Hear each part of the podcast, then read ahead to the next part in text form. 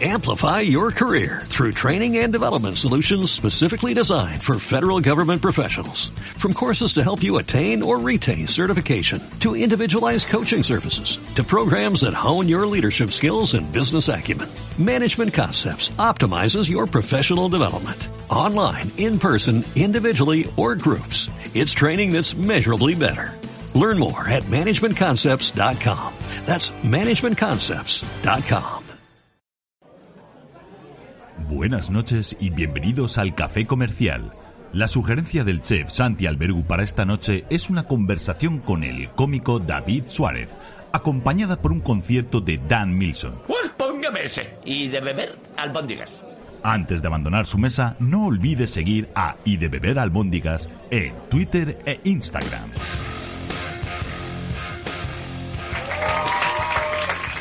Un aplauso muy fuerte para vosotros y un aplauso para David Suárez. David Suárez, muchas gracias por venir. Eh,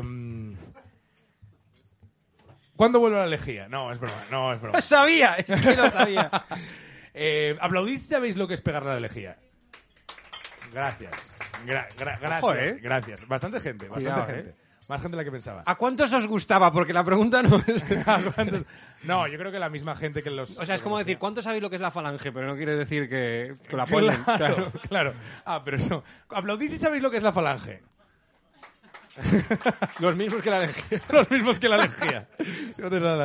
Oye, eh, vamos a explicar un segundo, una, una breve introducción. No quiero meterme en esto mucho más Vale. de lo necesario, pero vamos a explicar un segundo quién eres. Eh, sobre todo para las chicas que estaban mirando el móvil hace un segundo. Eh, eres humorista.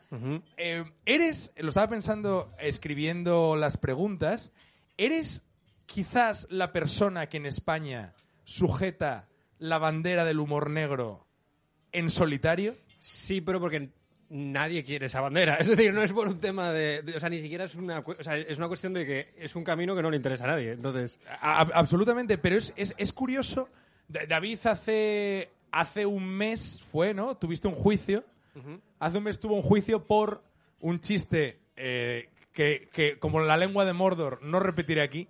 Eh, pero un chiste que eh, eh, pusiste en Twitter, por el cual llevas pasando un particular calvario unos años. Sí. Y se te hizo un juicio por primera vez en España. No sé si se había juzgado alguna vez un chiste. Eh, Sí que Strawberry había puesto como tweets que eran como a medio mm, camino entre chistes y no chistes, pero de, de un cómico sí que debe ser como el primero. creo. Vale. Y, mm, y se- se- a pesar de lo, lo terrible de aquel evento, fuiste absuelto. Tengo dos Bueno, preguntas. no, eh, Claro. claro. es que pueden recurrir. Esa es mi primera pregunta. Esto puede ser como en Carrie al final que sale la mano, pues puede ser lo mismo y que, eh, otra audiencia provincial, ¿a quién? Claro, háblame de eso. ¿Qué puede pasar? O sea, pueden recurrir. Pues, eh, ¿a, a qué día estamos hoy? 20... 26, 20, no. 26. Tienen hasta el 30 para recurrir. Hasta el 30. Hasta el 30 de Están este mes. aguantando. Porque si no recurren, también te lo tienen que notificar. Me lo tienen que notificar. Lo que pasa es que es cierto que a lo mejor le llega a mi abogada tarde y entonces no me lo dicen hasta el 3 de febrero o 4.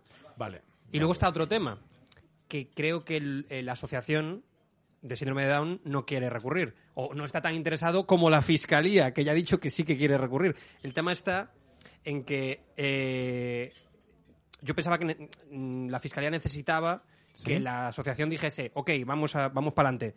No hace falta. En principio no, sí eh, tiran por un lado que viene a ser como el esto es una causa mayor, entonces el Estado debe. Guau. Sería un poco raro, sería bastante loco. Y tienen tiene mm, pocos visos de eso de ir a buen puerto porque es que eh, es muy loco. Es decir, ya en la provincial han dicho para tu casa, entonces. Eh, puede ser que Carmen Calvo, eh, No creo, Carmen. Calvo, vicepresidenta del gobierno, si no Sí. me equivoco, en, un- en la radio dijo que lo tuyo era una cosa terrible. Es que- Lo cual es bastante loco, pero puede ser que Carmen Calvo influya sobre la fiscalía. Pero No, es que no. eh, esto lo hablaba con un colega, todo el mundo se, se centró en Carmen Calvo y la locura que dijo Pablo Iglesias que. Mucho peor. O sea, Carmen Calvo en su En, condición. eh, eh, contexto, en una tertulia en la SER, Carmen Calvo, eh, Pablo, Pablo Iglesias, Iglesias y, eh, y- joder, el de interior... un señor que parece Kingpin de Spider-Man. Eh, Como Margallo, gracias, gracias, gente leída. Eh, y Margallo comentaron tu caso. sí. Y Margallo y Carmen Calvo se pusieron, evidentemente, eh, muy fachorros y muy señores mayores. Pero porque con- tienen, porque tienen la edad que tienen. Son fachorros y Es señores mayores. eh, Pe- Pero Pablo Iglesias, que del que al menos esperábamos un, Y una que salió en empatía, defensa en su día de Baltoni, que de toda esta gente. ¿qué fue lo que dijo? dijo algo como eh, no hombre a ver yo creo que cárcel no Carmen Calvo. Como mucho una multa y una hostia y para casa. Pero qué dices Pablo Iglesias pero si tú eras Pablo Iglesias pero qué, qué es esto o sea este Pablo Iglesias nuevo el Pablo Iglesias columnista Total. eh, a mí me caía bien Pablo Iglesias Eh, Total. Pablo Iglesias era opinador el Pablo Iglesias de ¿Has, has visto el, la noticia del Mundo Today de tras tres días sin eh, entrar en los titulares, Pablo Iglesias afeita las cejas? Hostia, pero sí, es maravillosa. totalmente. Es maravillosa. Totalmente. Eh, pregunta para ti. Eh, ¿Cómo te sientes cuando tanta gente te odia? Eh, no, está bien esta Es, pregunta es que, es, porque- es que es una pregunta que, que hay que hacer. O sea, ¿cómo, está, cómo estabas? Eh, yo creo que ahora la situación sí que es cierto que se ha revertido un poco porque como que si te pasa una desgracia, es, esto es como que si te cagas encima. De repente ya tienes excusa como para irte a casa. Nadie te hace la de quédate, no, no, por favor vete a casa. Entonces es parecido, es como que, que te, te dejan, de, ya este odio mm, desaparece un poco o por lo menos no... Eh, pero al principio sí, al principio el problema es que el, el- el- el tema del chiste era algo que, claro, que la izquierda y la derecha por primera vez están de acuerdo en una cosa y es que no se puede hacer chistes de eso. Entonces, claro, de El repente... tema del chiste era con síndrome de Down. Ajá. Vamos, a, vamos a ir dando pistas a lo largo del show y la gente se irá yendo a lo Exacto. largo del show. Eh, vale, eh, eh, sigue, perdóname. El, ¿qué, qué dices? Que el tema Normalmente chiste- cuando, cuando digo que el chiste era sobre síndrome de Down, la reacción suele ser como, bueno, hombre, ¿y qué tal? Y digo, y una mamada. No, eso ya no, ¿eh? Ya no, eso ya por ahí no, por ahí no vayas. Vale, dices, todo el mundo estaba de pronto como muy- dos, dos partes del mundo no eh, que no se habían encontrado se encontraron en estar en contra de ti. Exacto. Vale, ¿cómo te hace sentir eso? Eh, sí que, lle- a ver, sí que llegas a dudar de, de, de, hostia, ve, esto que he hecho igual sí que está, o sea, está mal de verdad. Es decir, igual estoy loco y soy la única persona conduciendo, conduciendo en dirección contraria. Pero también luego eh, empiezas a pensar que todo el mundo que le está dando un- una importancia gigantesca a un chiste, me da igual qué opinión tenga, es subnormal. Completamente O sea, de acuerdo. Es decir, eh, entonces eso era un poco la- el, el apoyo que yo tenía conmigo mismo, de decir, nada es tan importante, la gente que le está dando importancia a esto es o porque es una puta inmadura y no, no, no sé, no, no, no tiene sentido que el- el- el- mm, la cosa central, sé que no- des- la cosa central de su vida no es esa, que es, lo vieron en el móvil, sudaron y ya está, pero que le den importancia o bien que tu vida es una puta mierda.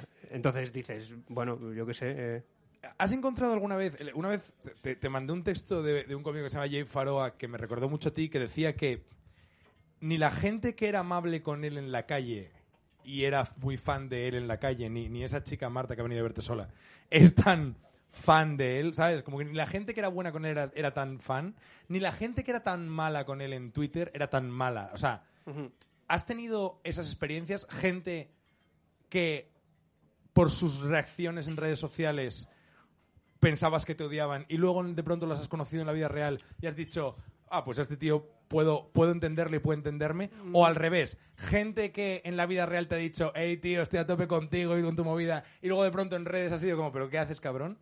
¿Has tenido esa dualidad? A mí lo, yo no mm, eh, o sea, no- nunca le voy a reclamar a gente que no suele tener un discurso político, que no suele posi- posicionarse mucho, que se implique en esto, porque es ridículo. Eh, mm, una vez, yo creo que estaba con Ricardo, que estábamos en Beer Station, y estaba este Alberto Casado y, y- y Bodegas, y estábamos hablando de este tema, y me dijo, Alberto, tío, yo lo siento mucho lo que te pasó, a tope contigo, evidentemente, pero yo no soy una persona que suele poner cosas, entonces, y es como, es verdad, es que no tienes Twitter, tampoco si lo tuvieses, no- no- yo no te veo, entonces, sería raro que se manifestase por eso. A mí me jode los casos de gente que tienen algo que decir de absolutamente todo, pero esto no les viene bien. Justo. Y hay una cosa que tú me dijiste que es absolutamente cierta, que, que es que cuando alguien reivindica algo, siempre hay que pensar que muchas veces es una reivindicación sobre ellos mismos. O sea, tú cuando te mojas en algo, hay poca gente que se moje porque dice, hostia, es que creo que puedo cambiar las cosas si yo me posiciono porque tengo una... eh, voz". nadie, es, nadie ignora que un tuit a favor de una causa noble le viene bien. Y que le están observando y todo esto, por supuesto. Y, y tu causa, yo sí la entiendo como noble y muchos luego la han entendido como noble y en esta última ola, ya frente al juicio, se ha entendido como noble, pero en un momento no se entendió como noble. No, no, no, y ahí está lo difícil. Y tú estuviste desde el principio y otra, mucha otra gente. Bueno, yo cuando de- dejamos la lejía dejé de tuitear a tu favor. no, ¿eh? claro, por supuesto, eso también me di cuenta. tuve unos meses de que se joda. Pero, pero hay otra gente que, claro, que se sube al carro después. Y yo lo agradezco, pero sé lo que hay. Ya. Y, ya está. O sea, aquí, eh, pero esto también cuando, cuando. Claro, porque es gracioso, cuando te pasan estas cosas, empiezas a hablar con toda la gente que fue cancelada en su día del mundo. Entonces te viene Dani Mateo a hablar, te viene a hablar eh, Charles Manson, todo el mundo te. Entonces, claro, me hizo gracia una cosa que dijo Dani, que es lo bueno que aprendes de esto es que empiezas a ver quién sí, quién no. Y ya está. Que yo no soy nada así, yo olvido súper rápido, no soy nada rencoroso. Claro. Pero te queda, sí que dices, vale, ok, Claro. ya, ya sé Muchísimas de qué va gracias. Claro, eh, ah, déjame, eh, por, alejarnos un poquito de- del, del juicio del que ya has hablado mucho, de- eh, déjame hablar contigo de un tema porque yo- eres, eres extremadamente gracioso. O sea, eres, eres una persona muy graciosa. O sea, eres... Soy cero gracioso, no, pero no, gracias. No, no, no. La- tus- estaba viendo estos días tus secciones en Vodafone You. Son muy graciosas. Tu Vincent Finch es muy gracioso. Es decir, eres una persona que tenía algo en la mano. Es decir, te- te- ha tenido muchas veces cosas en la mano. Y has dicho, ¿ves este, ¿ves este fajo de billetes? ¿Ves este trozo de oro? ¿Ves esta cosa bonita que tengo gracias a mi talento? Lo voy a quemar. voy a prender fuego a esto. ¿Por qué?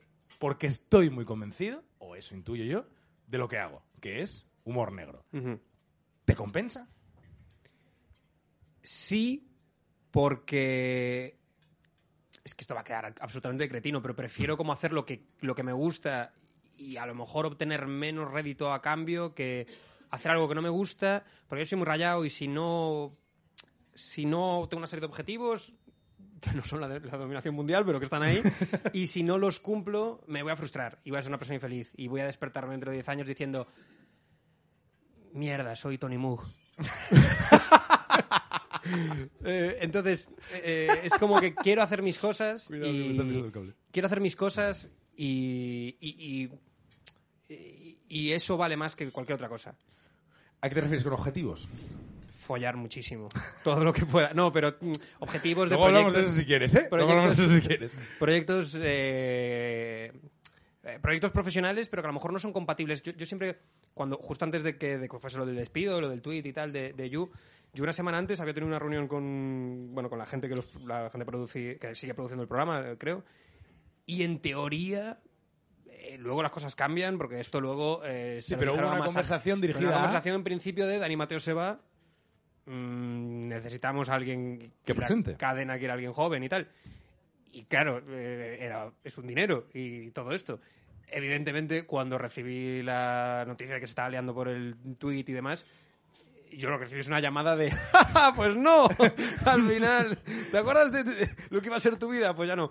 Y, y recuerdo que yo lo que mm, me dio pena, pero ¿sabes cuando tienes emociones como tan fuertes que no las analizas hasta después? Total. Y entonces, mm, est- estas situaciones son, siguen siendo un problema de primer mundo. A mí lo que me pasó no es que se te muera nadie, pero bueno, es una cosa que psicológicamente es dura, o por lo menos yo la vivo así, realmente no, no es que seguramente no es una chorrada, y, y hay como cuestiones que no te enteras hasta después que te han pasado factura. Y, mm, y creo que una de las cosas fue em, que yo sentí como una tristeza grande y luego tardé como en darme cuenta de que realmente era como miedo a decepcionar a mis padres. A mí me la sudaba. Como que, como, Wow. Como que, que yo la tristeza que tenía dentro es de mierda, no le voy a dar a mi madre y a mi padre el rollo de mi hijo, míralo. mira", o sea, voy a ser esa, ese puto, esa puta rémora que pudo ser y tal. A mí me da igual. Yo eh, me acuerdo una vez en, en, en You cuando se me acercó, eh, bueno, José, que es el, el que era antes el director de, de guion, me parece, no sé qué hacía, pero es un tío genial y de la poca gente que me llevo de allí. Y, mm, y me acuerdo que el tío se me acercó y me dijo, esto fue como dos meses antes de que pasase lo del tweet. Sí. Me llevó a una esquina del plató, se sacó la... No, no, eh, me, llevó a una, me llevó a una esquina y me dijo, no, no, eh, no. Y me dijo, em, David, por favor, no hagas más chistes de la manada.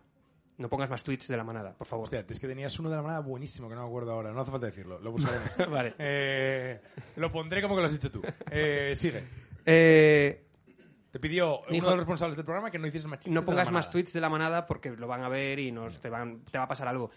Y yo me acuerdo que, que me puse triste también y me puse triste porque sabía que los iba a seguir poniendo igual y que, y que iba a decepcionar a este hombre. Pero, pero por convicción. Porque me lo paso bien. Porque eh, no me lo paso bien trayendo dolor ni sufrimiento ni nada. Eso no, es- eso no le puede No, gustar a nadie. Eso es, eso es una opción de cada. No, no. Dolor y sufrimiento puede traer Baby Sacerdote Valiente. Quiero decir, Claro. No, no. eh, olvídate el dolor y sufrimiento de la gente porque el dolor y sufrimiento de la gente es culpa de la gente. O sea, realmente habría que verme en una situación de verdad jodida y no, no, no pero lo que, pero la- a lo que quiero ir es.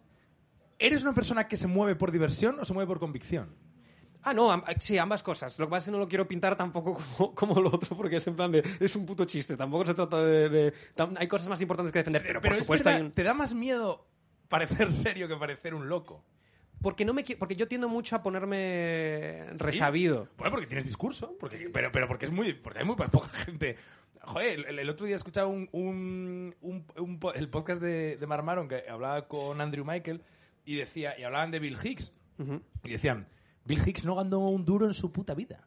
Bill Hicks, bueno, tenía su movida una vez. Bill Hicks es un cómico americano, para quien no lo conozca, que básicamente lo que hacía era o sea, de verdad, o sea, fumaba en el escenario, se cagaba en la madre del primero que estuviese ahí, o sea, era un, tío muy agresivo, además de un drogadicto estupendo y además de una que, es verdad, eh, además de una de una persona con problemas.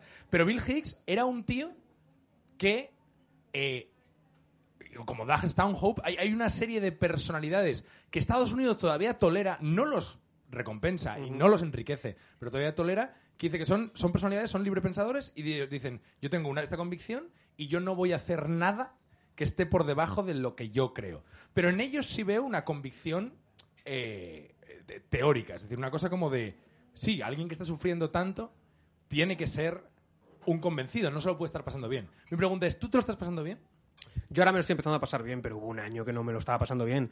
Pero las convicciones son más grandes, evidentemente, que, que, mm, que la opción de decir, bueno, pues mm, eh, recojo cable y pido disculpas. Y, y sé, lo que, sé lo que tienes cuando recoges cable, pides disculpas. Tam- también, Claro. también es verdad que lo habría hecho y a lo mejor habría seguido igual, cancelado y sería como. Es decir, no lo sé. Ten- ¿Tendría ahora, ¿Estaría en una situación distinta que ahora? Sí. Pero es que ahí yo sí que me odiaría mucho. Porque a mí yo sí le doy importancia a esas cosas. O sea, sí le doy... sí ¿A le- quién eres y a, por- y a qué- lo que dices? y a qué- Ujú. Que no la Has- tendrá, pero se la doy. Ah, has mencionado ya un par de veces lo de la cancelación. Ujú. Hablemos de esto. Creo que la cancelación no es total. Creo que es evidente que es una cancelación mediática. Eh, Tampoco, tampoco diría mediática, porque sí que has tenido cobertura a raíz del, del juicio. Sí. Mucha. Ujú. creo que es una cancelación mediática en cuanto a que es verdad que no. Igual nadie está pensando en ti como presentador de nada. Claro. O sea, y, probablemente hasta que no llegue un formato de pronto muy oscuro y muy negro en el que sí que creo que puedas encajar y que puedan volver a darte un lugar, em, probablemente tengas que pasar un limbo. Pero a cambio, hay unos shows que están yendo mejor. Sí, y, y yo al final soy un tío que vende sillas de mimbre. Nadie tiene una silla de mimbre, pero de repente hay un bar que necesita 40 sillas de mimbre. ¡Eh! Soy tu, soy tu persona. Dices en cuanto a que ofreces una cosa que, el- que el espectador solamente tiene en ti. La metáfora me ha parecido suficientemente evidente como para no tratar a la gente como si fuesen retrasados mentales. Vale, soy su normal. Sillas de mimbre. Soy Humor- retrasado, soy retrasado. Bueno, hombre, bueno, hombre, por si acaso hay algún síndrome de Down en el público. Bien, genial. Eh, ahora la persona que trabaja para el rey le va a filtrar toda esta mierda. No, yo trabajo para el rey. Trabaja, es que, a ver, Ah, explicamos es esto. TM como de una discoteca que se llama el rey. o antes, así. si venís a y de beber albóndigas, un show en el café comercial una vez al mes, igual de dentro de poco más, eh, al principio hago un monólogo y entonces eh, conozco un poquito a la gente. Y hay una chica aquí que es la community manager de la embajada de Reino Unido. Es una chica fantástica y adora su trabajo. Eh, y nos ha, y han- pero lo que pasa es que ha empezado a decir que, que su trabajo era servir al rey y resulta que no. Eh, vale. Eh, bueno, eso, que tenía que explicar la metáfora. Vale, pero lo entiendo, sí, dices, en mi en mi mundo solo estoy yo. Sí.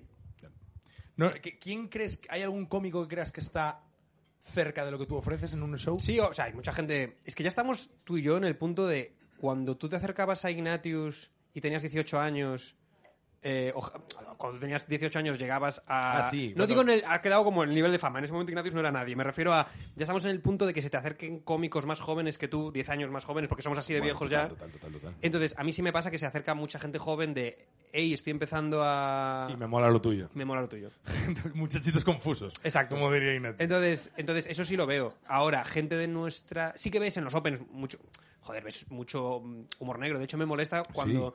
Que todos caemos en eso y yo el primero, pero cuando alguien hace un, un chiste que consiste en decir cáncer. Ya está. Y es como. Y, hay- y el típico público es como. ¡Oh! Es como, ¡oh, qué! Ha dicho cáncer, no ha hecho un chiste. O sea, eso es lo que te- Pero, pero sí que ves en los Opens como.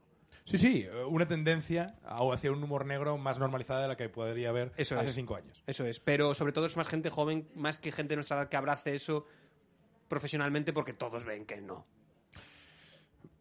Sí, estoy de acuerdo. Y creo que es una, una postura muy fácil de mantener al principio, pero luego muy difícil. Eh, eh, lo, lo- lo sé y lo he visto en mi caso, ¿eh? O sea, quiero decir, yo eh, jamás haría lo que tú has hecho. Pero porque me- no, no lo entiendo. O sea, no, no es solamente por valor, que es verdad que tengo menos, sino también es por un tema de... Es que quiero ganar dinero y que mi madre me quiera. Claro. Sí, es que sí. quiero que es que es que quiero que mi madre me vea Claro, y- claro. en la tele y, y diga y mi abuela y que me llame ay qué gracioso estuviste Bueno, ahora, ahora mi familia como que parece que lo entiende. Mi, mi familia ahora como que va de, va de moderna y hace que lo entiende. Y es en plan, mi madre en plan, ay, pues me gustó mucho. esto". No, mamá, no te gustó, no te hizo nada de, no te hizo nada de gracia, no vayas, de que ahora conectamos. No somos amigos, mamá, por favor, es tu cumpleaños, deja de llorar.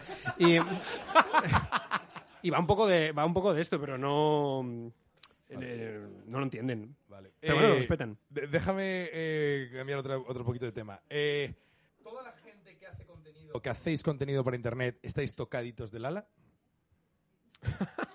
O sea, yo creo que, el- yo creo que el- aquí la cuestión es, la- es el dedicarte a, com- a la comedia, no tanto como el hecho de que haya una cámara, o te refieres a que hay un Toda- punto... Yo- espera es que esto se me está me dices eh si de pronto es preocupante Eh, toda la gente eh, le está diciendo a Pau Pau técnico de, de albóndigas un aplauso fuerte para él si, si pido un aplauso más eh, se considera terrorismo Eh, eh, toda quiero decir toda la gente cuya gran parte de su día consiste en estar en casa y grabarse y hablar Vale, solo y hablar con desconocidos os acaba afectando Es que yo soy como solitario. Es que la persona que mejor me cae es del mundo soy eres, yo. es verdad que eres solitario Sí. Entonces, em, estoy bien en mi casa. Eh, Claro, es como que yo salgo, tengo vida, eh, pero, pero sí que no me molesta mm, que mi curro lo pueda hacer desde casa y me tenga que grabar. Sí es verdad que eh, yo, por ejemplo, hago directos dos veces a la semana. A mí el segundo directo no me apetece. Es decir, sí que tienes esta cosa como de, de- de- Pero bueno, a cualquier persona... O sea, ya sería la hostia que encima, ganando dinero, eh, mm, todos los días de tu vida te apetezca ir al trabajo. Eso es mentira. Entonces es normal, pero, pero, eh, pero por lo demás eh, creo que es bastante cómodo. Y yo creo que sí que, que, que todo el mundo tiene... O sea, todo el mundo que... Ya no streamers, sino cómicos, streamers, lo que sea, tú tienes que tener... em, yo creo que un ego desproporcionado para hacer esto que hacemos. Sí, lo que pasa es que creo que hay una diferencia. No sé, igual es, igual es una forma de verlo muy antigua, pero creo que el, el aislamiento eh, te, te- te- enfrenta a una vida que no es real. Que- creo que cuando tu oponente no es un público, sino que es una pantalla, te conviertes, ya te digo, en Goya. Sí. O sea, te acabas pintando con caca tus- las paredes de tu habitación. Eh, yo no conozco, no sé si tú conoces algún youtuber, y aquí eh, podéis de verdad participar, ¿eh? si, si alguien quiere decir el nombre de algún youtuber, algún streamer, alguna persona que cuyo el grueso de su trabajo sea online, que no diga, este está un poquito mal de la cabeza. O sea, me, me cuesta pensar de verdad en gente.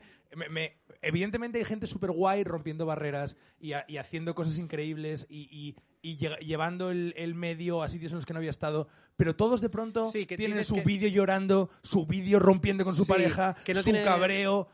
Eh, Lo diferencias de los, de los cómicos en que no tiene, cómico puro, en que no tienes el lado de vas a un sitio y hay gente.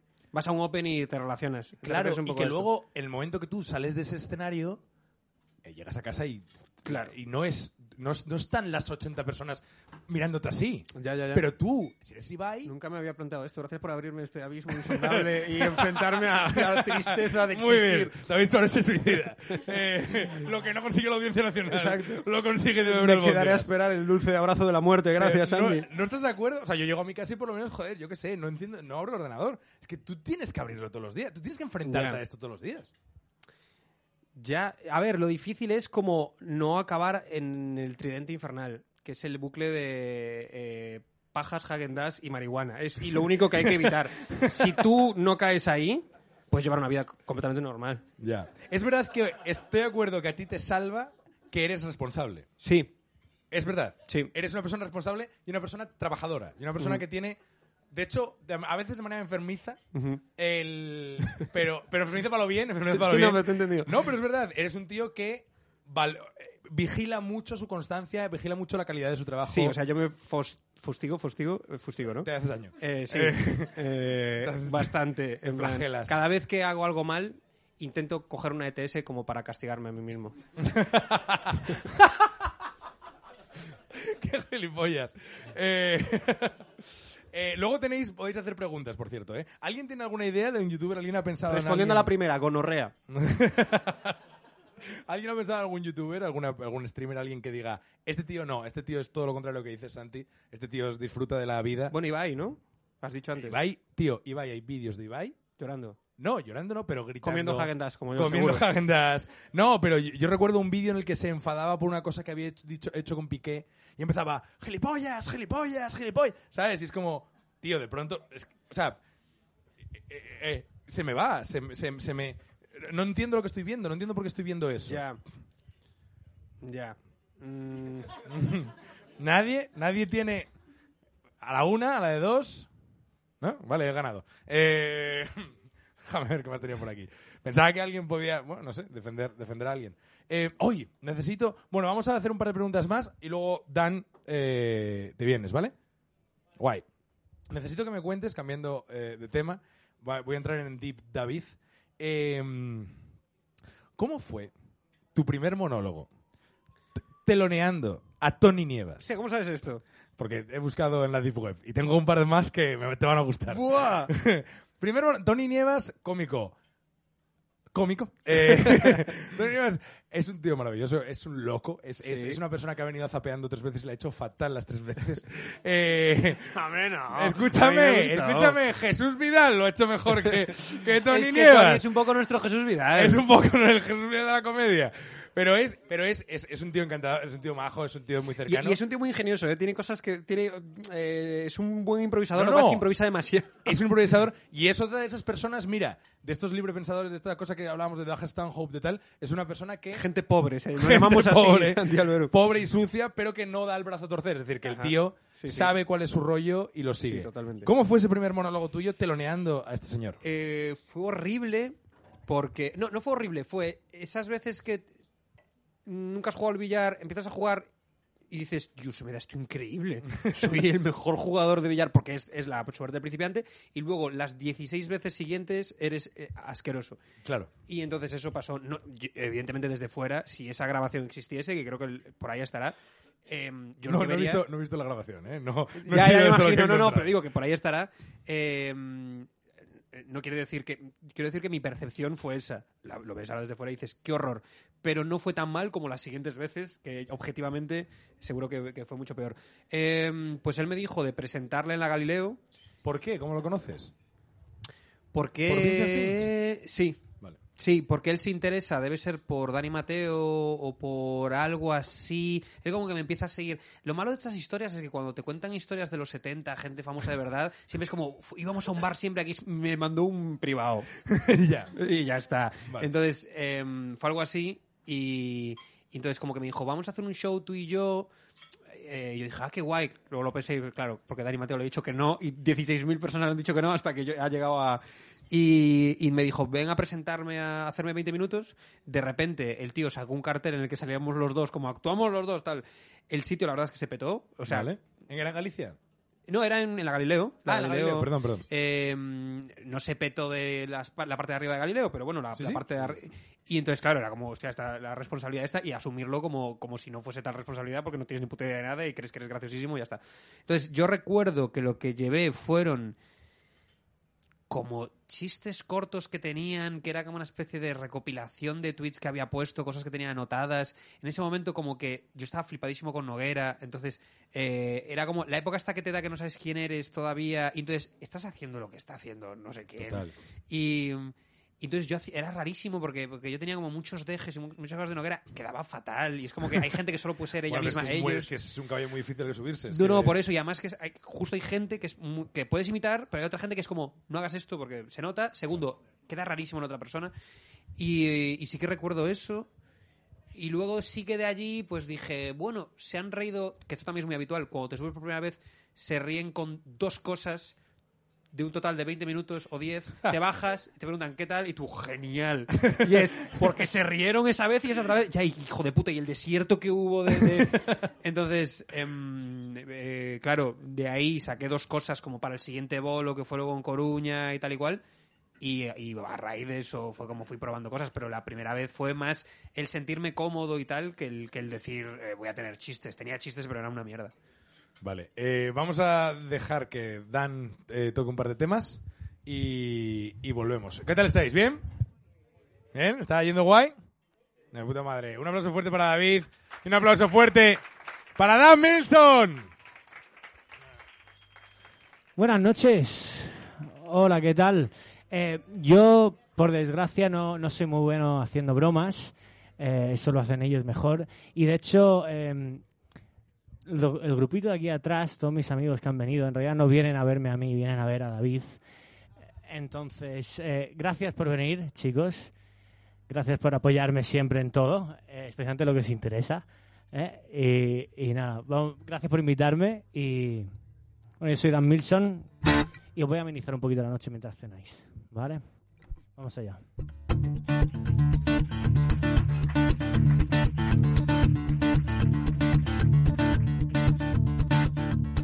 Writing down oh, wishful thoughts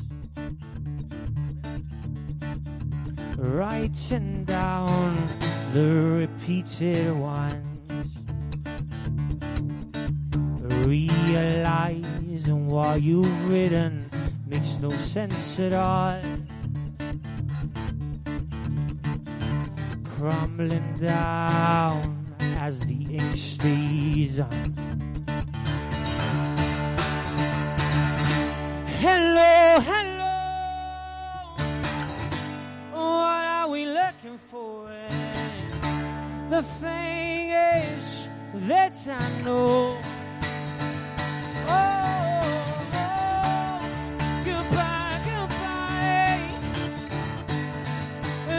some trouble time. The thing is that I caught. Why are we looking for you?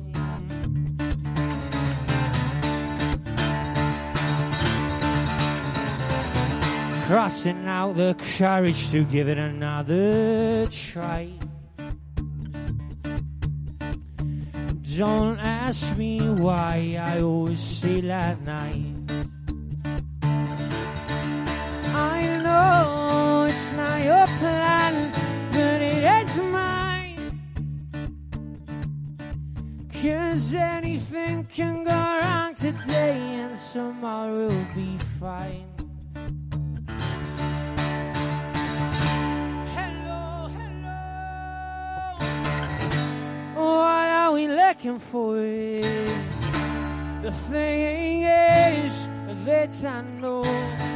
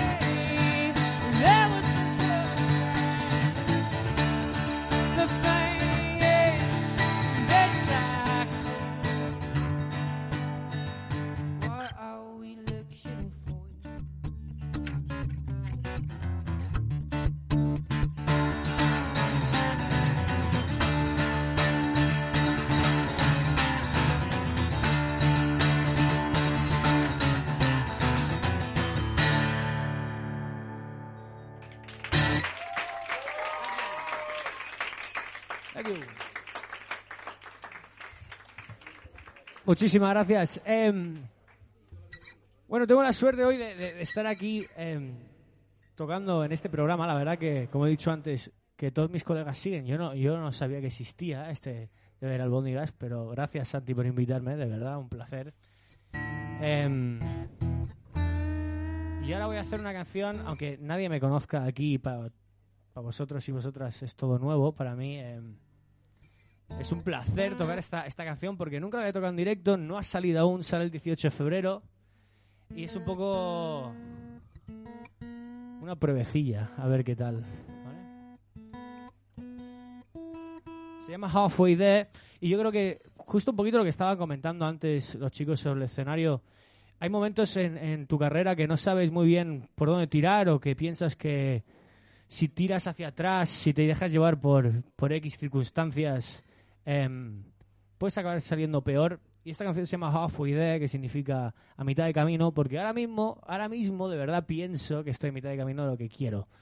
Y, y esta canción va para toda la gente que piensa así, que está a mitad de camino de lo que quiere conseguir de verdad. Y esto va para todos vosotras.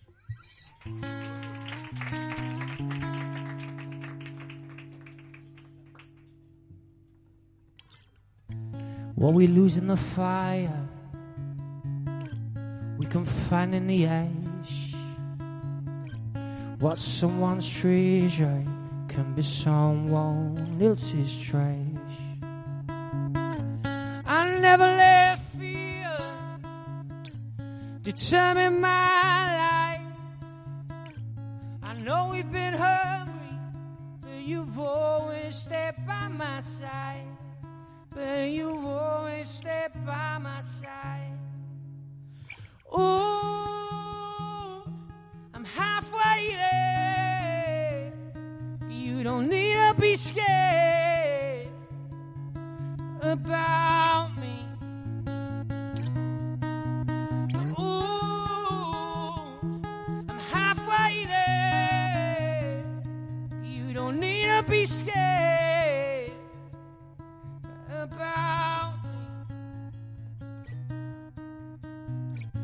It's been some rough nights.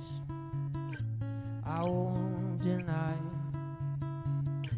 You were stuck in the middle between me and my goddamn fights.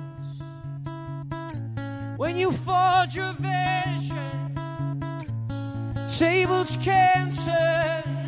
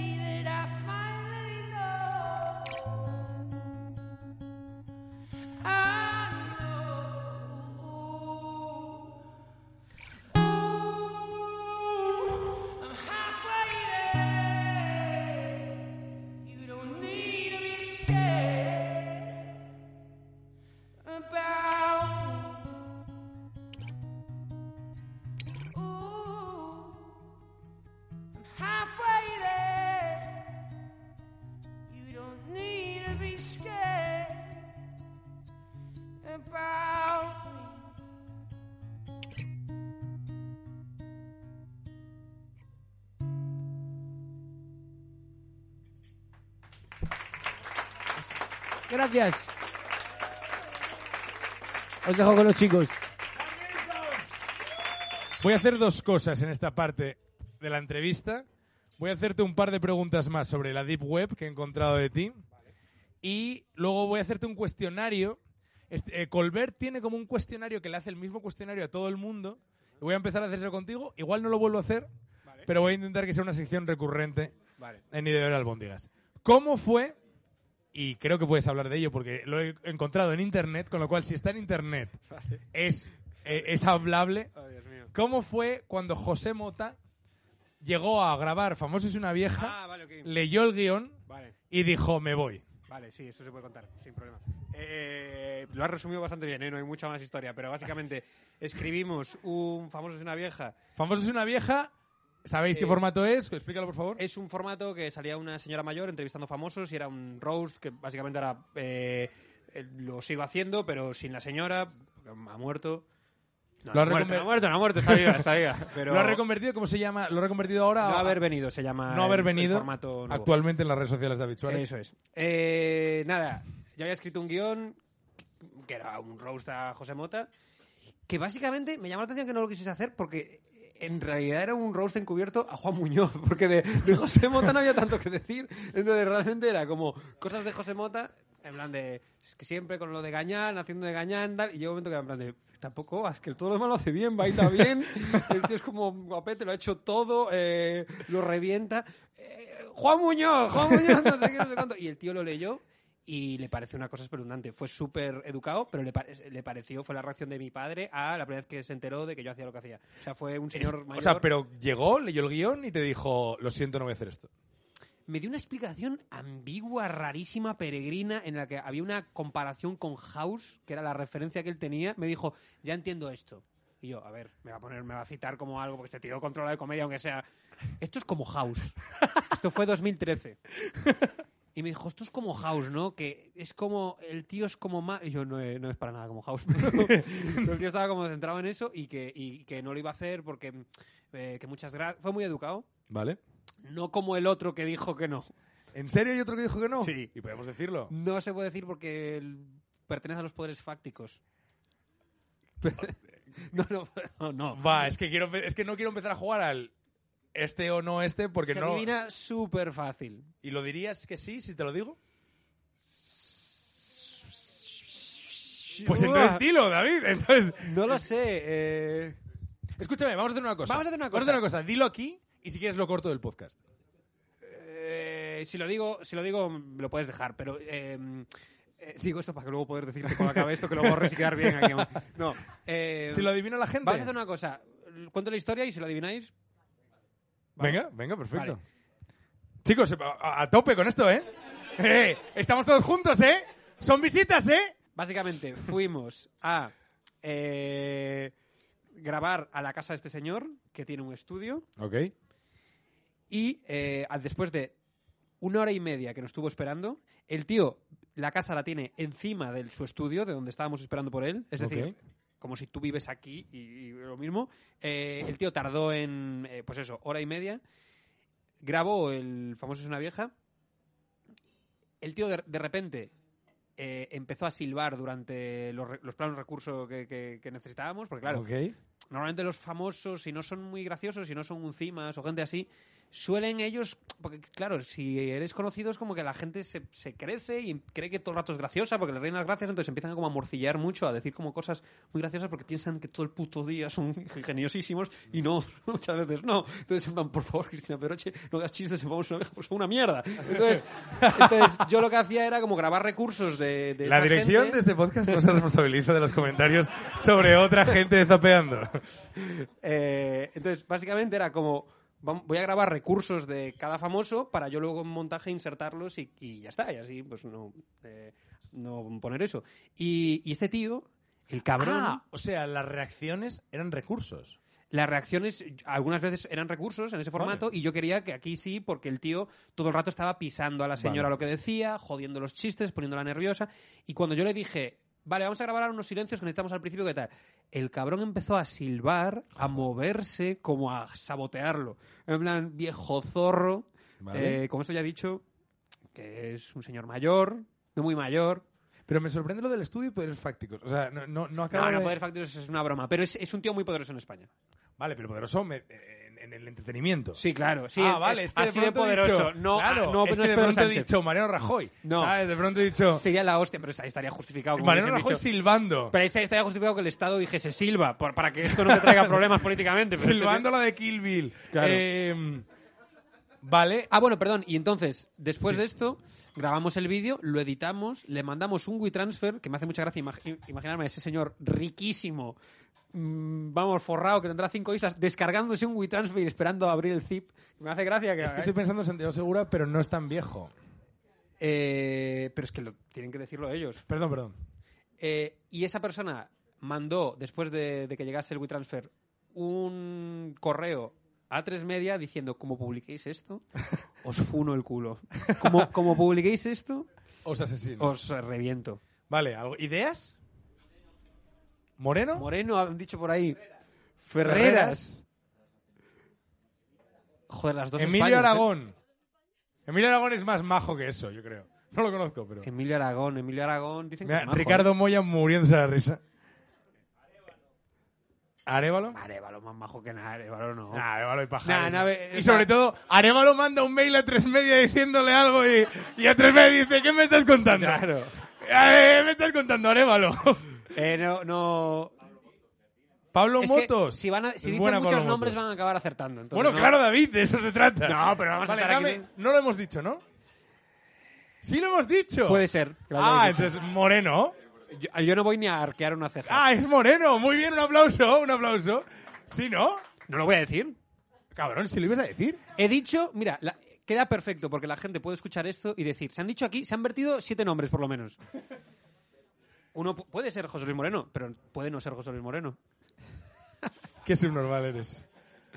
Vale, vale. Bueno, vale, vale. Así gana el Madrid. Eh, eh, vale. Vale, no te voy a, no te voy a ¿A pinchar nadie más. le ha extrañado que no se haya dicho el nombre de Pitingo? No, no es Pitingo, O sea, pero... Pitingo está a tope últimamente con, con meterse en Twitter con cómicos. Le pasó ¿Ah, a? Carmen A Romero. Carmen, sí, efectivamente. Carmen Romero, cómica maravillosa, muy amiga nuestra, sobre todo muy amiga de David, eh, hizo un chiste sobre Pitingo que coincidió con ella en un avión. Sí. Y el tío se inventó una movida de que se estaba comiendo un bocata de de- pimientos. Una contestación como de señora muy de peli de Almodóvar, le co- porque puso... puso Lanzó a sus seguidores a llamarla mm, mm, o malolorosa. O sea, Por- fue una cosa porque terrible. Puso algo como, eh, Carmen puso algo como, eh, qué mala suerte ir en avión y que te toque con pitingo. Y puso pitingo. Eh, Cállate eso de gracia, que estabas comiendo un bocadillo de pimiento o algo así. Una respuesta como rarísima. Que yo le dije, tú estás comiendo un bocadillo de pimiento. Y dije, ¿Qué voy a estar comiendo un bocadillo de pimientos? Pero esa respuesta como de señora, que como de el vídeo este de las vecinas de Valencia, como muy de, eres una hija de puta, me la cabeza, estaba comiendo un bocadillo de pimiento. Pero realmente esa respuesta. Y el otro día, y el otro día Yunez hizo una sección sobre los morancos, o sea, metiéndose un poquito con los morancos, la resistencia, Vale. y salió a decir, porque vivan los morancos, es que a mí yo no sé imitar a Pitingo, pero porque vivan los morancos, son los Ah, mejores. pensé que un moranco, no. no, pitingo. Salió a defender a los morancos. ¡Qué maravilla! Cosas que pasan. Qué Eh, maravilla. oye, eh, dos preguntas más. Eh, una de las cosas que tenemos en común es que mucha parte de nuestra carrera ha consistido en dar la brasa a Sí. otros famosos. Ujú. En Vincent Finch, tú has, o sea, pasaste años dando la brasa a gente para que participase en la serie. ¿Tienes alguna estrategia de aproximación que funcione? Eh, yo, o sea, realmente no era tanto yo el que daba la brasa, o sea, era más como un colega que tenía que era muy tú en ese rollo. Al, alberubeaba bastante. va- ¿Vas por ahí recolectando alberus? ¿Vas por ahí Sí. recolectando...? Es que sois una figura muy necesaria. Sí, eh, verdad, sí, verdad, que es como verdad. gente que no tiene vergüenza. Siempre la, dama, siempre la dama de honor, nunca la novia. Eh, vale. Y, y- y básicamente. eh, pero también, también mm, salen tantos famosos en Vincent Finch, porque en, en Famosos en una vieja era tres media, que gestionaba las cosas. No, famosos una vieja ya tenías producción, Claro. ya tenías... Pero eh, Vincent Finch era más porque eh, era dos, eh, se estrenó en 2013, pero esto era 2012 cuando empezamos a grabarlo y demás. Entonces, era más un tema de que todavía era la época que nadie recuerda todavía, pero esa época existió, que famosos increíbles que a, a lo mejor en ese momento no eran tan famosos, o sí, pero que Twitter era una cosa como distinta ahora, no todo el mundo tenía Twitter, respondían a todo, Es cierto. estaban a tope. Es. Que era esta época que también estaba Ángel Martín con Solo Comedia. Perdón, y, y otra para mí cuando puedas. Gracias. y era, o sea, yo recuerdo, por ejemplo, Areces, estaba grabando con Almodóvar ya, estaba haciendo la mm, peli esta de los aviones. Ama- amantes del avión, pasajeros. de los aviones, no lo he visto. Entonces deduzco que consiste en el 11 de septiembre. Pero no la, No creo no que la haya visto ni areces. Claro. Que consiste en el 11 de septiembre. Claro. Y, y, mm, y recuerdo que el tío se vino a grabar eso allí a Pirámides, eh, que teníamos literalmente de pértiga un palo de escoba con una grabadora estas típicas de, de- de periodismo de cuando estás en la Rey Juan Carlos y tal, Sí. pegada con celofán, y el tío estaba encantado, porque estaba como, no lo dijo así, pero estaba como te- tenía rodajes de sobra serios y tal, y le molaba el rollo puncarra de la hora chanante, pero ahora, como ahora, en 2012, 2013. Y, y entonces todos accedieron un poco por eso. Bodegas tendría nues- nuestra edad en ese momento. No, sería un poco más joven que lo que somos ahora. Tenías a Bodegas, tenías a Joaquín Reyes, Y tenías... Bodegas dijo que sí, como puedes decir tú que sí, porque el proyecto lo lees y dices, hostia, esto está medio bien. Sí, que Bodegas de aquellas igual era colaborador en el Sé lo que Estaba en. Solo que hicisteis, o acababa de terminarse lo que hicisteis, estaba en Solo Comedia o, o por ahí. Vale. Eh, Joaquín Reyes fue porque creo que Dani Mateo le dijo, hey, esto está guay, háztelo, que me mola. Eh, y no me acuerdo más gente, pero fueron todos por Pero, casualidades. eh, de, de nuevo, o sea, la técnica era dejar que tu colega barra productor Sí. eh, eh, se acercase a ellos. Bueno, Flippy fue un caso raro. Flippy fue, lo consiguió el número eh, Cristina Galán, que es la que grabó la serie, ¿Sí? que me dijo, el número de Flippy lo tenía yo en el móvil. y yo le dije, ¿por qué? Solo quiero oír esto. No, no, no hay nada sexual por su parte, pero si no lo contaría, ¿eh? Pero, pero me dijo, fuimos al hormiguero y Flippy nos lo dio. que no sé si es lo más triste o lo más bonito que he escuchado en mi vida. Entonces, eh, ese, ese, por ejemplo, en concreto lo, lo consiguió Cristina. Vale. Y luego Odogerty fue... Ah, Odogerty fue porque eh, el colega este que consiguió famosos eh, estaba comiendo con su madre y una amiga de su madre, y la amiga de su madre le dijo, pues yo tengo un hijo, un sobrino que se llama Alejandro, que está en Madrid ganándose la vida y tal, y mi amigo pensando, será sonidista, tal de una FP y tal, se llama Alejandro, Alejandro Dogerty, y dijo mi amigo, ¿cómo? ¿Me puedes dar su número? Y, Y le llamaste y se y fue, claro, y el tío flipando, y, o sea que un poco así. Hay eh, una parte... Muchísimas gracias. Ah, Eh, bueno, lo de Dani Mateo fue gracioso, fue la, la- Por favor. la más. Eh, con Dani Mateo, eh, eh, nosotros habíamos mandado muchísimos correos. Le esperasteis. Dani Mateo fue el último eh, que grabamos. Vale. Habíamos mandado muchísimos correos a muchísima gente para que para ver si había suerte. Eh, y un, un correo que habíamos enviado es a, a Dani. Teníamos ya todo grabado, teníamos toda la serie hecha. De hecho, Vincent Finch iba a empezar con la escena que le sigue a la escena de Dani Mateo, que es eh, como una especie de, de hecho de intro, no había una preescena antes ni nada. Y, y, mm, y- y re- insertamos esa escena porque nos gustó mucho lo que pasó cuando grabamos con él. Recuerdo estábamos además un día de resaca, en plan de no hacer nada y tal, y tenemos una llamada de, de Yo estaba en casa de mi colega, sobando, porque era lo típico, primer año de carrera, estás saliendo todo el día y duermes en casa de tu colega, no sé qué. Vino a mi habitación el colega este y me dijo, tío, que ha llamado Dani. Y yo, ¿qué Dani? Dani, Dani Mateo, que ha llamado, que quiere salir en la, en la serie. Y yo, ¿pero qué dices, hombre? Sí, lo único que hay que grabarlo hoy. Y yo, tío, son las doce y media de la mañana. Eh, quiere, dice, sí, que hay que grabarlo al mediodía. Y yo, ¿cómo vamos a grabarlo al mediodía? Que sí, que sí, que sí, que en Ciudad de la Imagen, que vayamos, que, que- que- que antes de grabar el intermedio, justo. Porque se grababa como antes el intermedio Sí. que ahora y no sé qué. Entonces, recuerdo decir, me voy a llevar la silla de ruedas, porque tenemos una silla de ruedas de cuando habíamos grabado la escena con Areces. Me la voy a llevar en la, en el- en la Renfe, porque teníamos 18 años, no teníamos 20. Claro, nos vamos en otro. Y entonces eh, recuerdo escribir la escena pensando en cómo cojones sacarle uso a la silla de ruedas en el trayecto en el, en el, en el tren. Y recuerdo que quedó de puta madre. El tío aportó un montón de cosas, porque Dani como que luego puso cosas muy chulas. Y recuerdo cuando la editamos dijimos, buah, tío, esto es una escena para empezar de Sí, puta sí, madre. pero no, sí, sí, pero te, te has, te has saltado una cosa. Eh, le esperasteis en la puerta de la SER. Eso fue después. Eso fue cuando ya estaba grabada la serie. Eso fue después y eso fue idea de mi colega, que Para- como verás es igual que tú. Para, es que, decir, para que os entrevistasen en Vodafone You. Sí, es, es verdad, es verdad, es cierto, completamente cierto. Sí, sí, es- sí. Hostia, ¿sabes esto, eh? Deep Web, Deep Web. Guau. Eh, he encontrado cositas. Eh, le esperasteis sentados enfrente de un bar y de pronto salió Dani Mateo y le dijisteis, hey, tío, nos debes una puta entrevista. Es más lamentable, no existía ese bar, estamos en el suelo literalmente. Literalmente. Vale, hay una cosa que, claro, es que tú tienes mucha. O sea, joder, tú ibas currando mucho en internet, cabrón.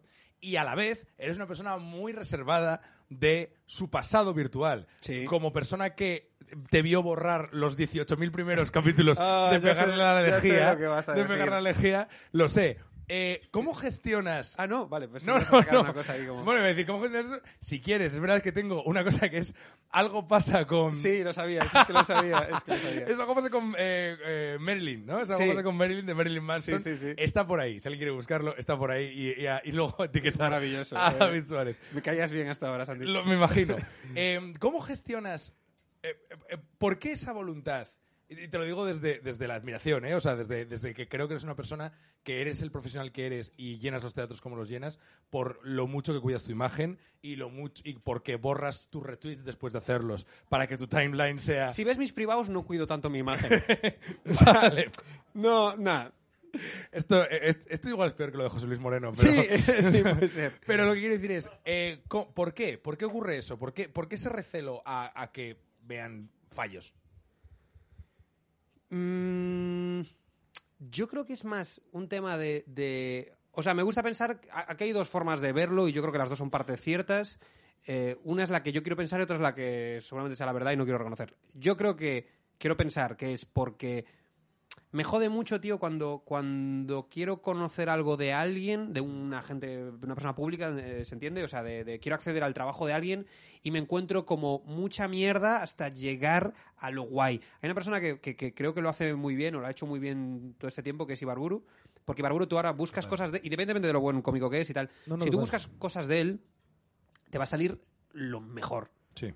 Eh, y eso está muy guay. Mm, Y es una forma de venderte que no creo que sea consciente cono- eh, conoci- conociéndole, no creo que sea nada consciente, pero Sí, está. es quizás es más pereza que diseño, pero, Sí, ah, pero, está muy bien. Y hay gente que es al revés, que es esta gente que es, nada, tres horas de entretenimiento y hay que dar a la gente cosas y es como, eh, tío, eso no te lleva a nada. Porque es que mm, si das de más, es como Los Simpson. Los Simpson son, ¿es una gran serie o es una serie de mierda? No lo sé, porque hay un momento en el que hay tantos capítulos de mierda que superan al, lo- al número de capítulos increíbles de Los Simpson que ya no- se da la vuelta o no se da la vuelta. ¿Cómo valoras Hombre, pero, eso? pero puedes permitirte ser una mierda porque ha sido tan increíble que puedes vivir de rentas. Pero desde luego Los Simpson no es, No, es- la, es media de cómicos de España. Claro, pero, pero, pero es como que llega un momento como que se pela la cebolla tanto que, que es otra cosa. Sí, es sí. como- Entonces, lo que quiero decir es que estoy dando muchas vueltas para decir que, que- que básicamente prefiero como que las cosas estén bien hechas a que haya muchas cosas mediocres, aunque por supuesto lo que yo hago no es no hay nada, salvo alguna cosa, no hay no todo es eh, que está increíble, pero como que desde luego si si no hay si no filtras las cosas va a haber más cosas mierdas tuyas es, es- porque tendemos todos a eso lo, lo difícil es hacer cosas que estén bien duda. Eh, entonces prefiero ser más reservado y a lo mejor en ese ser tan estricto acabas encorsetándote mucho, por ejemplo. Eso también puede ser. Y, una, y otro motivo, que es el que yo creo que es la realidad y es el que a lo mejor no, no me quiero enfrentar a eso, es que es un tema yo creo que de, de, de- de TOC o de psicosis, de ser como, no, no, es que creo que esto tiene que estar bien y a lo mejor, y precisamente en comedia, no necesitas que las cosas sean... eh, eh, mm, tienen que ser de verdad, no tienen que estar muy cuidadas. Y ser de verdad muchas veces implica no, no necesariamente trabajarlas tanto como que tienen que ser sinceras e inmediatas. Entonces, creo que hay un poco de las dos cosas. Y sin querer ser yo eh, Jordi Évole con esta pregunta, ¿te ocurre, ¿te ocurre en lo personal? Es decir, ¿consideras que es una persona que también necesita estar muy seguro de sus relaciones y de su vida para entregarse? Eh, Absolutamente, claro, absolutamente, sí. Eh... Ya está, es mi, Ah, vale. ha sido mi momento. Jordi Évole. Vale, O sea, pues, no, no, por Un favor. aplauso para No, este no, hombre. no, no, no. Que está. Qué tonto. Intentó hacer una pregunta. Qué tonto eres, qué tonto eres. Pero es que creo que hay una similitud, lo, lo que te conozco y, y, joder, y lo que también te quiero, pero es que creo que eres una persona reservada en, en- en- en ese sentido y que creo que eso está, creo que habla de ti. Para bien, es decir, me- estoy de acuerdo contigo, mucho mejor, eh, sobre todo en lo, en lo virtual, dar lo mejor de ti, ¿no? Y, y al final creo que ese es también, un- un- como decía antes, un secreto profesional que tienes, pero no sé si eso de pronto a veces te gustaría desmelenarte, David. Es que a mí la falta de control me pone muy nervioso. Yo soy súper controlador. No soy controlador, por ejemplo, con controlador no me refiero a. Yo no soy controlador en una relación, no soy un puto tarao, pero soy muy controlador respecto a mí mismo. Eh, no, de, no de que, ah, no, hoy no salgas. No, no es eso. Es sal. O sea, yo además.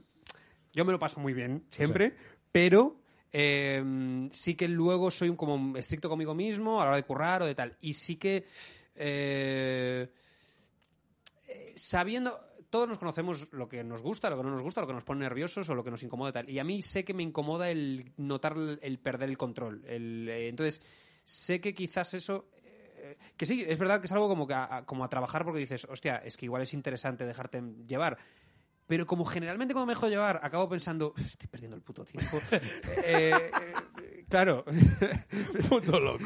claro, es como que no me suele compensar. Y por eso no existe la lejía. Eh, vale, te voy a hacer un cuestionario y vamos con el concierto. ¿Te estás pasando bien? ¿Estás Muy bien, muy bien, ¿Estás está pasando muy, muy, muy rápido. Más Vale, que en el sentido de la birra.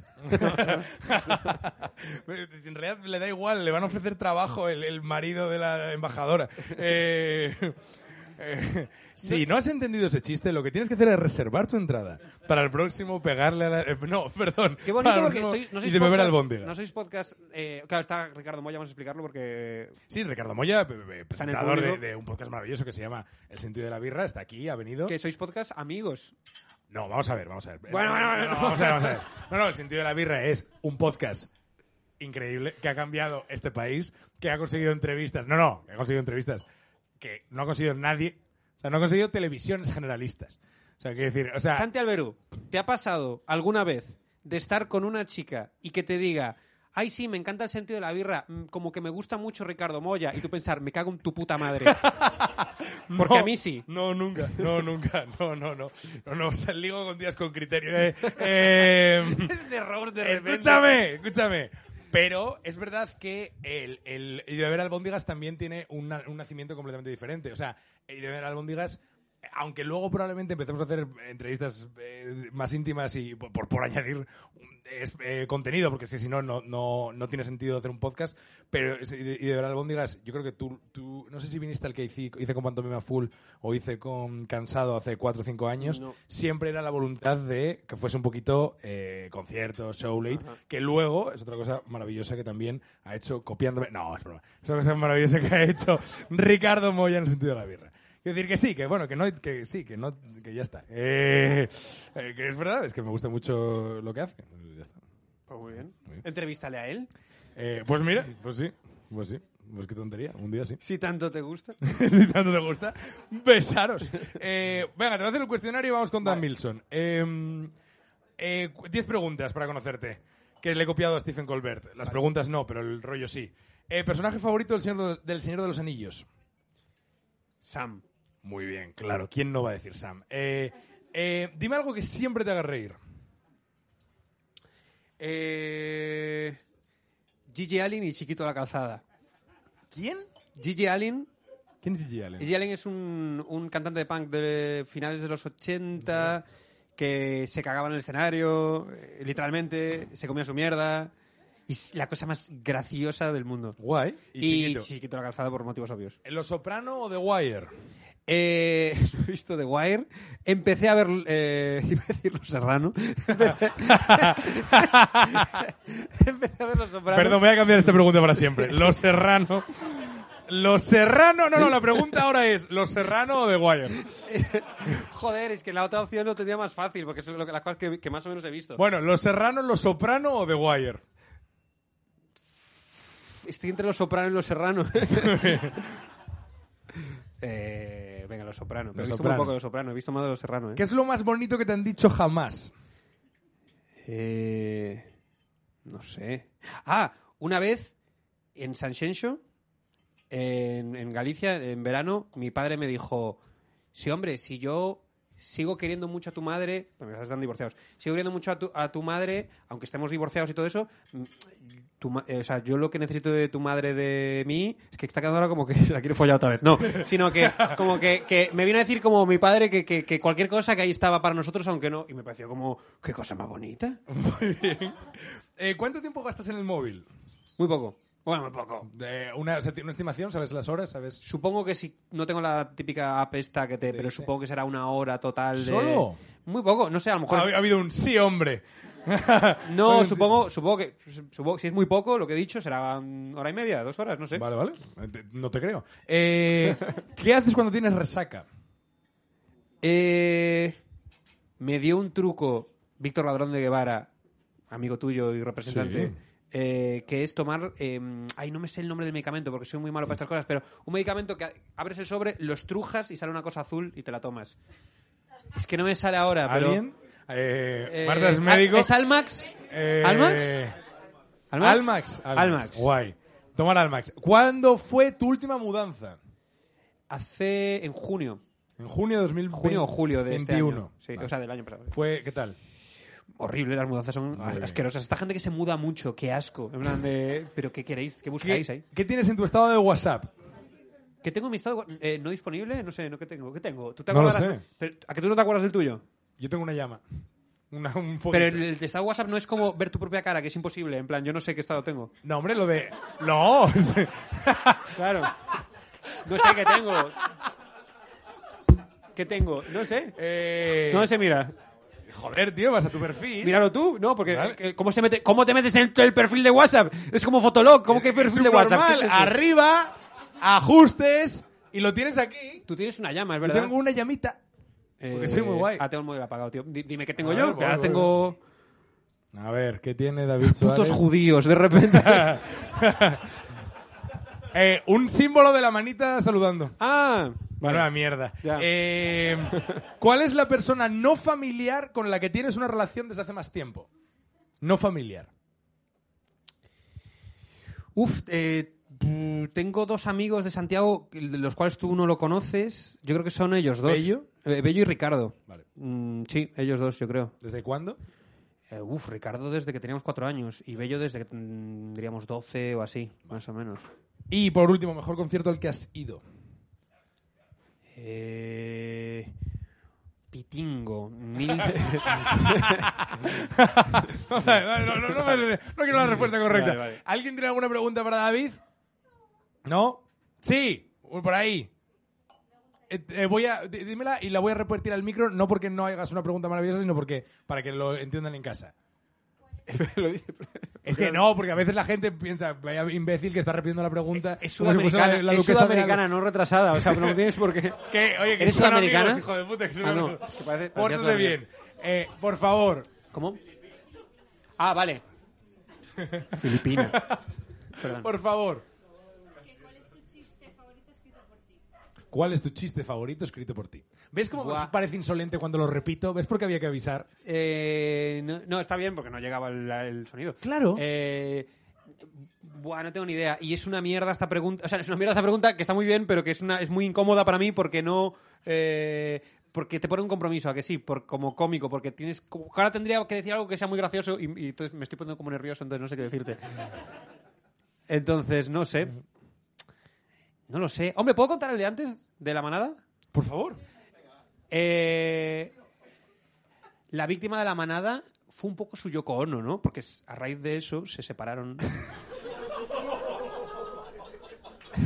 Bien, un aplauso tímido, un aplauso tímido, un aplauso.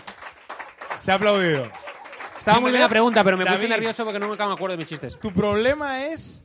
Tu problema es que, al, que, que te ve demasiada gente. Pero si tú cuentas tus chistes de dos en dos, Ya, no se lía. ¿verdad? ¿vale? Qué bien lo estamos pasando, ¿eh? ¿Alguien más? ¿No? Venga, por ahí.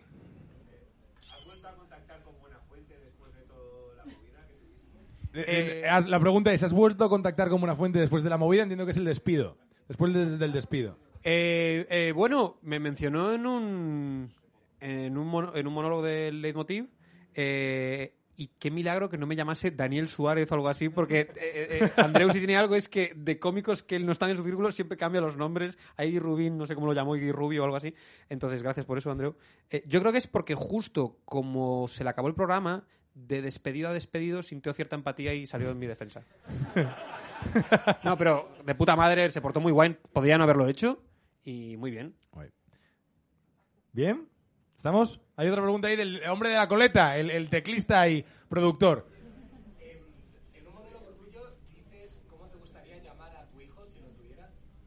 Ah, sí.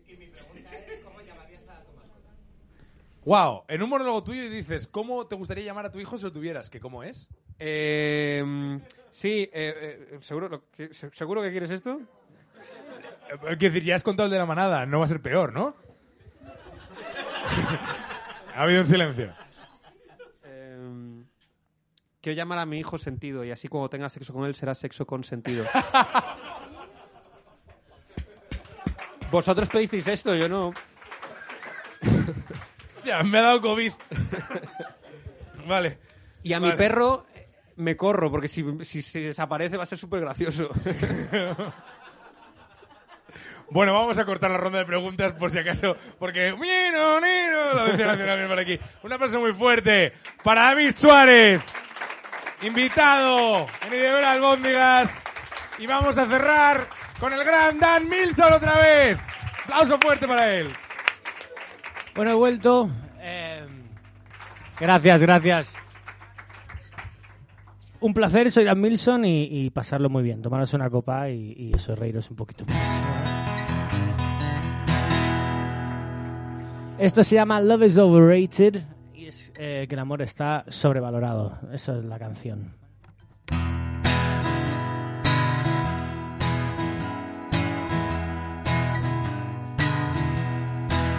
Oh, love is overrated. It's gonna make him die. Oh, love is gonna kill him.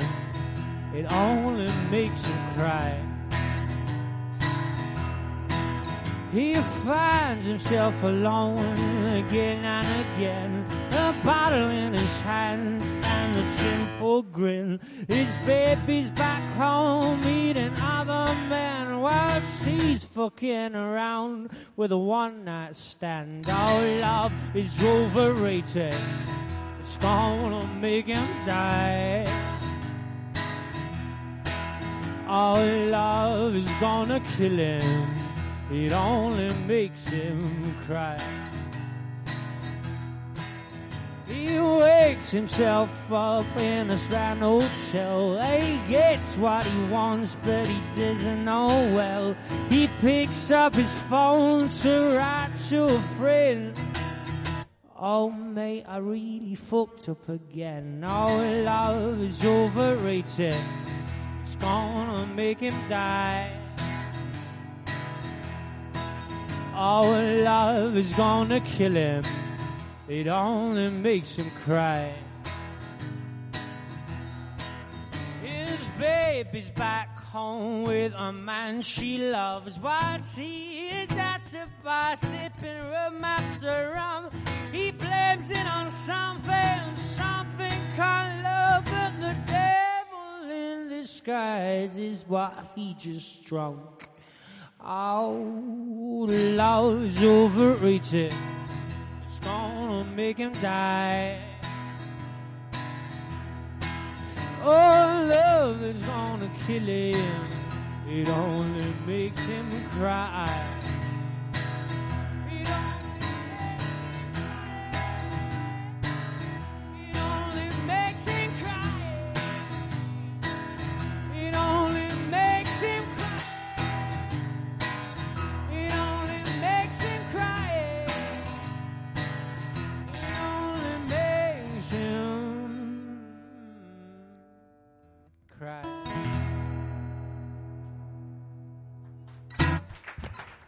Gracias. Gracias, gracias Santi.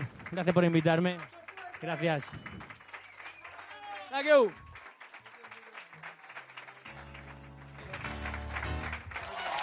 Gracias por venir. Un aplauso fuerte para Dan. Un aplauso para vosotros. Un aplauso para la mesa que nos había tirado David Suárez. Un aplauso para la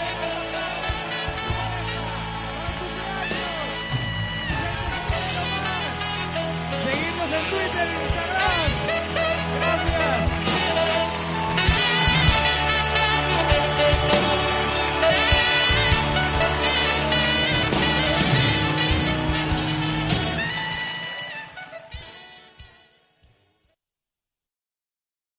Amplify your career through training and development solutions specifically designed for federal government professionals. From courses to help you attain or retain certification, to individualized coaching services, to programs that hone your leadership skills and business acumen, Management Concepts optimizes your professional development. Online, in person, individually, or groups, it's training that's measurably better. Learn more at managementconcepts.com. That's managementconcepts.com.